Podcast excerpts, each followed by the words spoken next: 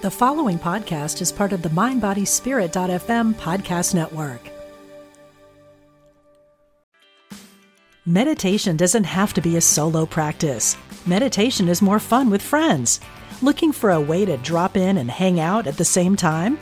Join us online at Omega Institute for a meditation party with self proclaimed meditation nerds Dan Harris, host of the 10% Happier podcast, Sebene Selassie, and Jeff Warren. This three day retreat will stream live from Omega's Hudson Valley campus May 17th to 19th. Don't miss the party. Reserve your spot at eomega.org slash party today.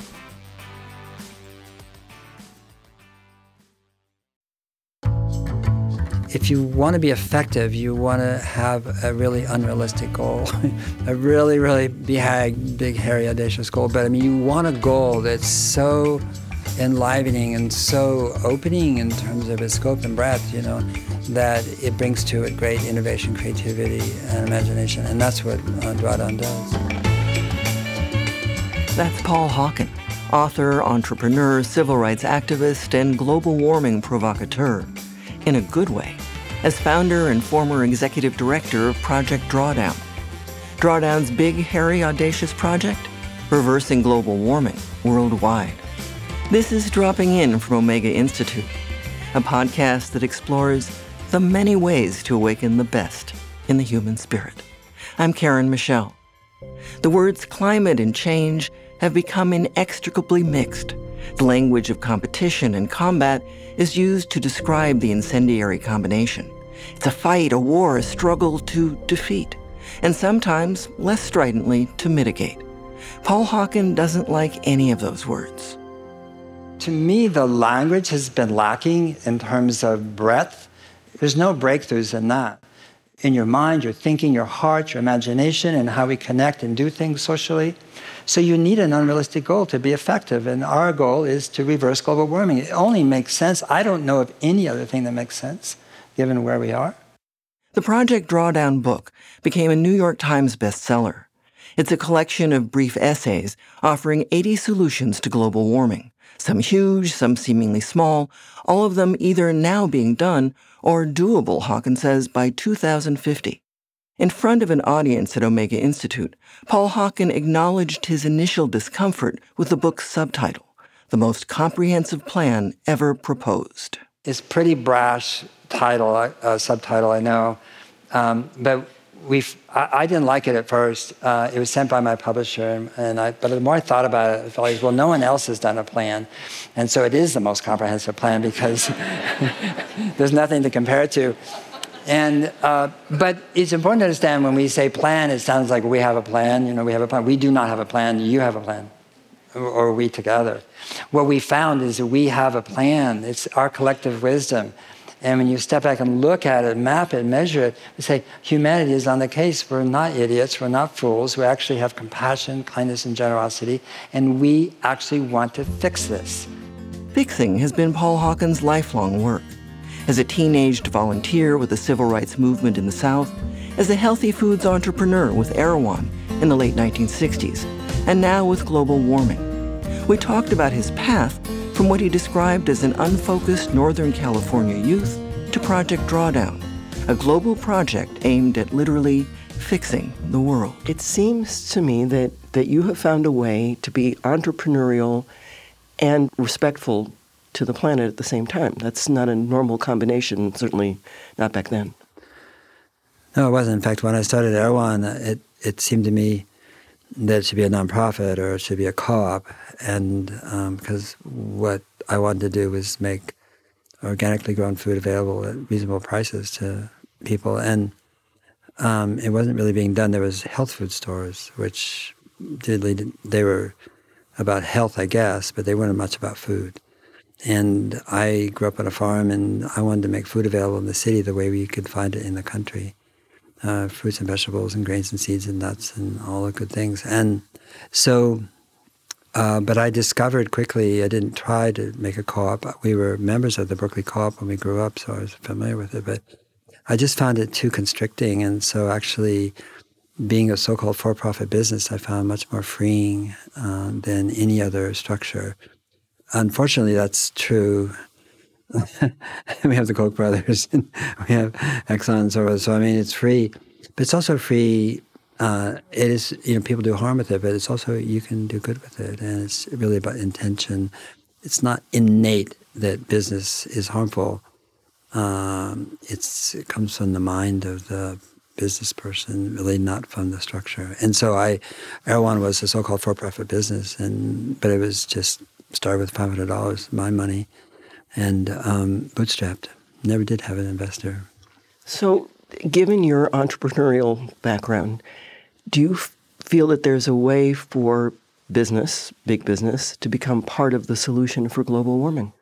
Absolutely, and they are actually, and it doesn't mean if you're big you're a solution, but there is ways for large companies to be incredibly uh, instrumental in reversing global warming.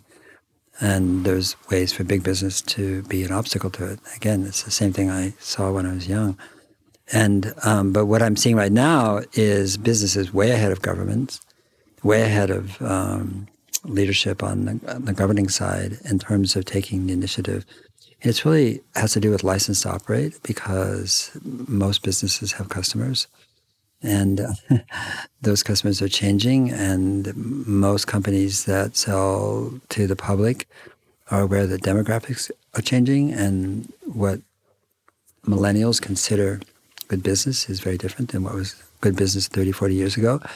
And the other thing that I think um, business are, businesses are discovering is if they want to recruit the best people, the top talent, the most creative uh, young people coming out of college, they have to have a pretty good pedigree when it comes to sustainability, the environment, and climate. And so it's been a real sea change, you know, which is caused by youth, actually, not by older people.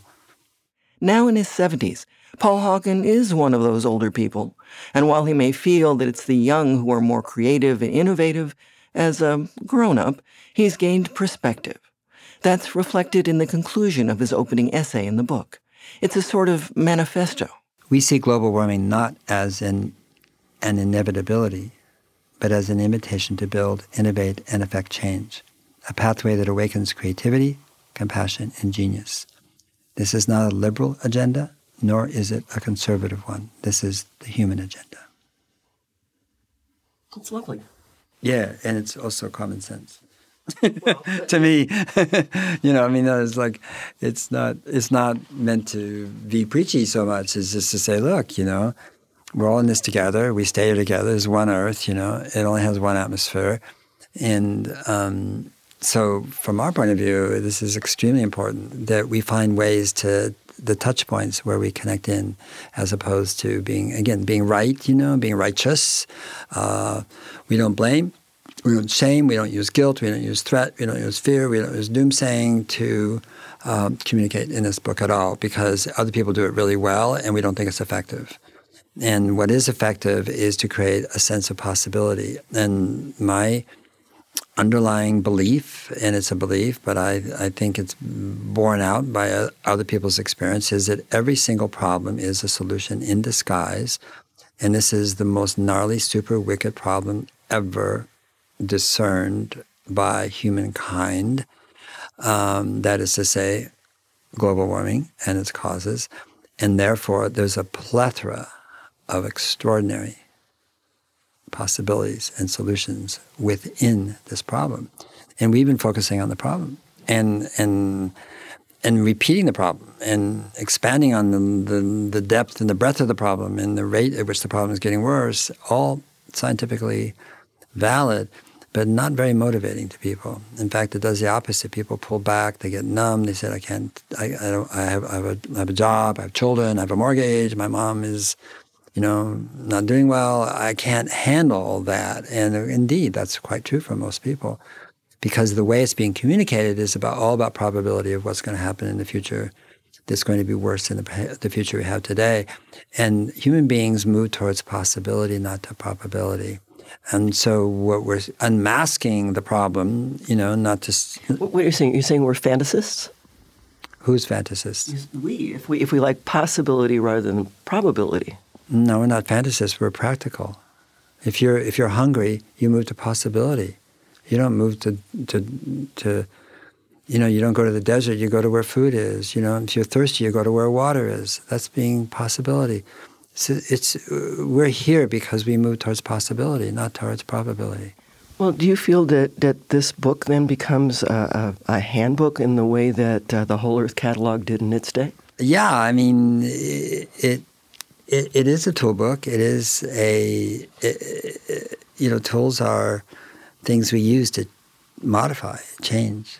You know, um, and this is full of tools, techniques, uh, technologies, practices, um, and but the difference between us and I think most climate organizations is we didn't approach it from the point of view of saying, mm, "This is what you ought to do," and we know what you should do, and don't you understand the science? And if we did this, this would happen, and you know, it's kind of a little preachy and didactic, and which is fine, but we just felt like it, it, it doesn't go very far, you know, because people are being uh, preached at every which way to min- midnight, you know, not only by advertising, but from NGOs and call to actions and requests and funding and this and that. We're just being assaulted um, because of the availability of our names and our emails and um, all over the world. So um, we wanted to create something that was very different in that sense, this a spaciousness within which people could enter and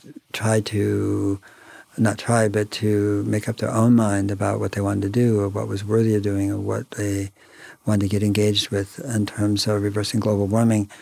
And so it's a very different approach, you know, than say the advocacy, you know, over the top, let's go, you know, they're bad, we're good, we're fighting, we can win. That, that it's kind of a, a kind of a leftist fantasy, really, about about social change, and and actually, we just don't believe we have time for that, nor do we feel it's effective. What we feel is effective is bringing us together, not dividing us, not being right.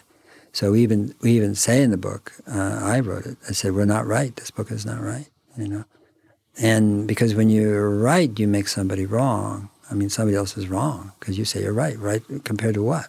Well, somebody who's wrong or some things. And so we, we just say that, you know, all models basically are useless, not useless or wrong, not useless, excuse me, and some are useful. And we think the model, the models that we use in this are very, very complicated, complex, grounded, science-based, uh, are very useful in terms of understanding how we can get from here, where we are today, at 409 ppm and CO2 in the atmosphere, to a point in time in our most of our lifetimes uh, in which drawdown um, occurs when greenhouse gases peak and go down on a year-to-year basis. And um, to, like I say, that's the goal. And then what we set out to do as an NGO was to use science-based um, techniques and modeling and 200 and some plus scholars and scientists and researchers and botanists and biologists and engineers and architects and business people and politicians and all working together to determine whether that in fact was possible if we scaled existing solutions, that's the only ones we modeled, existing solutions that were already scaling, for which we had a great amount of data, both on the science side, on the economic side. In other words, to see whether we had at hand in place uh, the techniques, tools, and practices and technologies with which we could reverse global warming. We didn't know that going into it. We just knew we wanted to see if it was true or not true. And, and so we set up our modeling to uh, prohibit bias from any individual or from me in, about what should, ought, could be. And we're not interested in that. We were interested in reality. And people have said, that because we do, in fact, conclude that drawdown is possible mid-century. Um, middle of this century? Yeah. You're the only one who says that. Yeah, well, the only one who actually named the goal, too. Find it. Well, no, it, there was a study, uh, the Rome study 30 years ago that named a goal. It was just redone, and it said the goal is impossible. Well, uh, also, yeah, well, that's, then we don't have to worry about that one. I'm talking about no one has named the goal of drawdown. What they named the goal was stabilization and stabilization. There's no stability at 450 ppm or 500 ppm. That's not stability. That's climate chaos. And so to name a goal is like, okay, we reached this omega point, you know, where in fact, you know, the emissions are no longer going up. That is not where we want to be. Uh, where we want to be is where they're going down. We want to get back to an, uh, uh, uh, an era of relative climatic stability. We have the tools at hand that it's economical, that we know how to do it. This isn't, you know, rocket science. This isn't something where something needs to be invented or something else has to happen that hasn't happened yet. And if it only did happen, no, this is things we know how to do and are doing. So, Drawdown the book is not a small NGO in Sausalito saying, look, we have a plan, we know what to do, listen up. It's, it's not that at all. What it did was to go out into the world to determine and detect what it is that we are doing, what we do know, and again, what is scaling already, and to see if it grew, continued to scale in a rigorous but reasonable way, whether we could achieve drawdown with the means, tools, and techniques and technologies that we have at hand right now. And the answer is yes. We'll get into some of those tools and techniques when we come back with Paul Hawken. But first, about Omega Institute for Holistic Studies. For more than 40 years, Omega has been hosting workshops and retreats on yoga, mindfulness, art, sustainability, women's leadership, health. It's a rich mix. And with this podcast, I'm introducing you to some of the remarkable teachers exploring Omega's mission to awaken the best in the human spirit. Paul Hawken was on campus to speak at the Drawdown Learn conference, held in collaboration with Omega Institute's Center for Sustainable Living it brought together young people, educators, and community activists, and was one of more than 350 programs offered every year on Omega's beautiful campus. And it is, nestled in New York's Hudson Valley. To learn more about Omega, visit eomega.org. That's E O M E G A dot O R G. Better yet, make this podcast your entry point into all things Omega. Subscribe to Dropping In, leave a review on Apple Podcasts, and tell a friend. When talking about something that seems mighty dire, especially if you're a polar bear or live in places threatened with inundated oblivion, Jakarta, Bangkok, New Orleans, or Kivalina, Alaska, or live nearly anywhere on this planet, it's hard to be positive. We're all affected and we're all culpable for causes and for cures. So it's kind of mm, refreshing to hear the enthusiasm that Paul Hawken brings to global warming. Because every problem, absolutely every problem, is a solution in disguise. Every single problem. Every problem in your relationship, it's a solution in disguise. you have to figure out the solution. but it, you, we've never seen such a super wicked, gnarly problem in the world than global warming. So it is redolent with what? Solution, right? Project Drawdown um, drew together a team of activists, engineers, policy analysts, scientists, advisors, philanthropists, and what are loosely termed essayists, Pope Francis among them, who mostly tell us what, well, we already knew. Clean energy is cheaper, food waste needs to be stopped before it happens, fuel saving reduces carbon emissions. The solutions offered are distributed into eight sections buildings and cities, energy, food, land use, materials, transport, coming attractions, and women and girls. Why are women and girls, women and girls, a separate category in, in your solutions? Well, because they darn right should be, because they've been excluded all the way up until now in terms of global warming and climate change. You know, you don't hear about women and girls. They're they're they're not separate they're distinct. I mean, all this, the, there's a difference. I mean, energy is not separate from transport. Transport is not separate from buildings and cities. Buildings and cities aren't separate from materials, and materials aren't separate from electrical generation. So, I mean, they're all connected, and women and girls are connected to everything.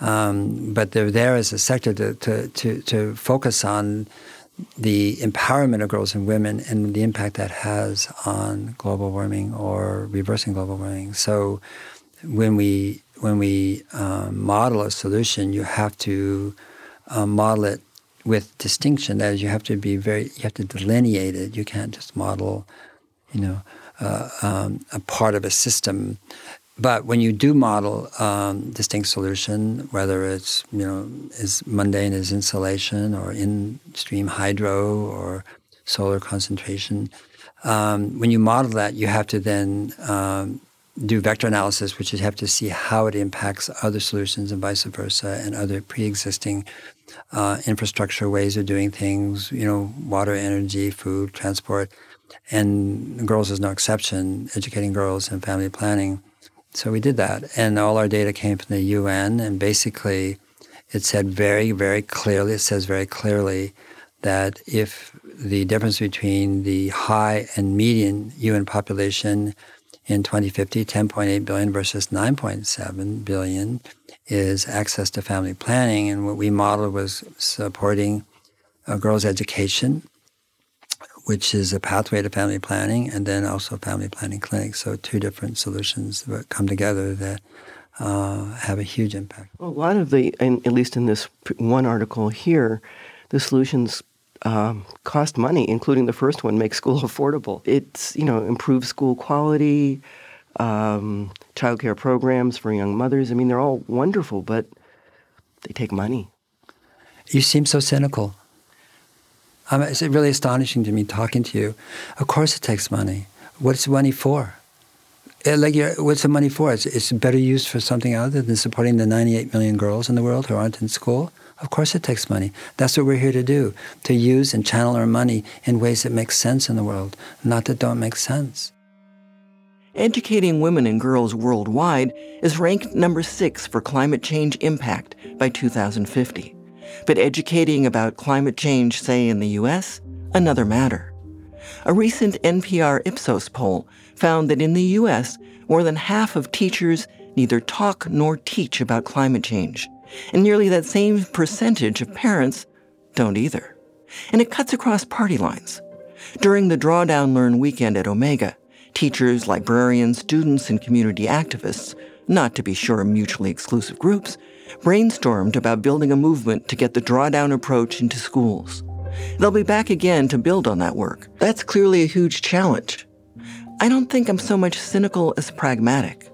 There's a long history of well meaning folks, businesses, governments putting money into projects designed by outsiders, often importing their values and methods rather than adapting, incorporating, respecting, if you will, those the community embraces and embodies. As Paul Hawken notes in his concluding essay in the book, what it takes to reverse global warming is one person after another remembering who we truly are. And if I may, also remembering where we all are coming from. There's an online quiz about Project Drawdown's top five solutions for curbing climate change. The quiz provides the answers, and the quiz taker ranks them according to impact. I didn't do well. I'd ranked eat more plants and eat less meat as number one. It's actually four of five. The fifth being restore our tropical forests. The top three are first, manage refrigeration chemicals. Next, install onshore wind turbines. And third, cut down on food waste. These are things industry, policymakers, and individuals can do now. There's to be a sustainable future. Do you have grandchildren? Yes, I do. Uh, what do you see for their future in terms of living on this planet? Well, I mean, what I see for their future is the same I see for everybody's future. And that is that climate is not a linear system. You know, weather is a complex adaptive system. It's nonlinear, and that means you can get regime or changes in unexpectedly where you go from one climatic regime to another, and you never you never go back and um, that's going to get worse. It's, it's it's global weirding or global volatility or global you know I mean call it what you want. I mean the weather is going to get more erratic, and that means bigger rains, bigger floods, bigger droughts. That's a hydrologic cycle, which is kind of it's changed. It's not broken. It's just changed. Which is where you, where we come in. There's always something to be done. Among the 80 proposed solutions, there's reducing our food waste, recycling paper, and saving water at home. There's also high speed rail and telepresence. Many of the solutions depend on ingenuity. At the conclusion of his talk, Paul Hawken cited the movie The Martian as one cautious and pragmatic approach to problem solving. Matt Damon, as an astronaut stranded, drifting in space, uses his poop to grow potatoes. Given a choice, Hawken notes, we may not choose to eat them, but in very real life, sometimes there isn't a choice. Not if we're going to survive. So at the end of the movie, he's talking to wannabe astronauts and he basically says, listen up, when I was up there, did I think I was going to die? Absolutely. Space does not cooperate. Absolutely, it's going to happen to you. When you're up there, everything's going to go south, and you're going to think and say, this is how I end. And you can either accept that, or you can go to work, and you do the math. You do the math, and if you solve one problem, and you solve another problem, if you solve enough problems, you get to go home that's what we're doing. We're coming home. This is our home right here. This is our home right here. This is our home. Home on planet Earth. Dropping In is a presentation of Omega Institute, dedicated to awakening the best in the human spirit. If you like what you hear, tell your friends and leave us a review on Apple Podcasts. It helps new ears find us. And to learn more about Omega, visit our website at eomega.org. I'm Karen Michelle. Dropping In is written and produced by me. The editor is Catherine Stifter. The music and mix are by Scott Mueller, and Rob Harris is the executive producer. Thanks for dropping in.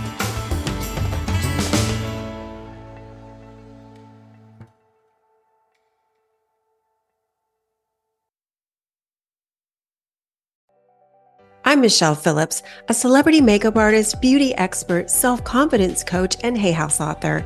My podcast, Beauty and Beyond, is the place for women navigating the challenges of the aging process. Listen in for my professional advice as well as my expert guests as we share valuable tips, practical tools, and empowering resources to help you not only look amazing, but also live an amazing life part of the MindBodySpirit.fm podcast network and available wherever you get your podcasts.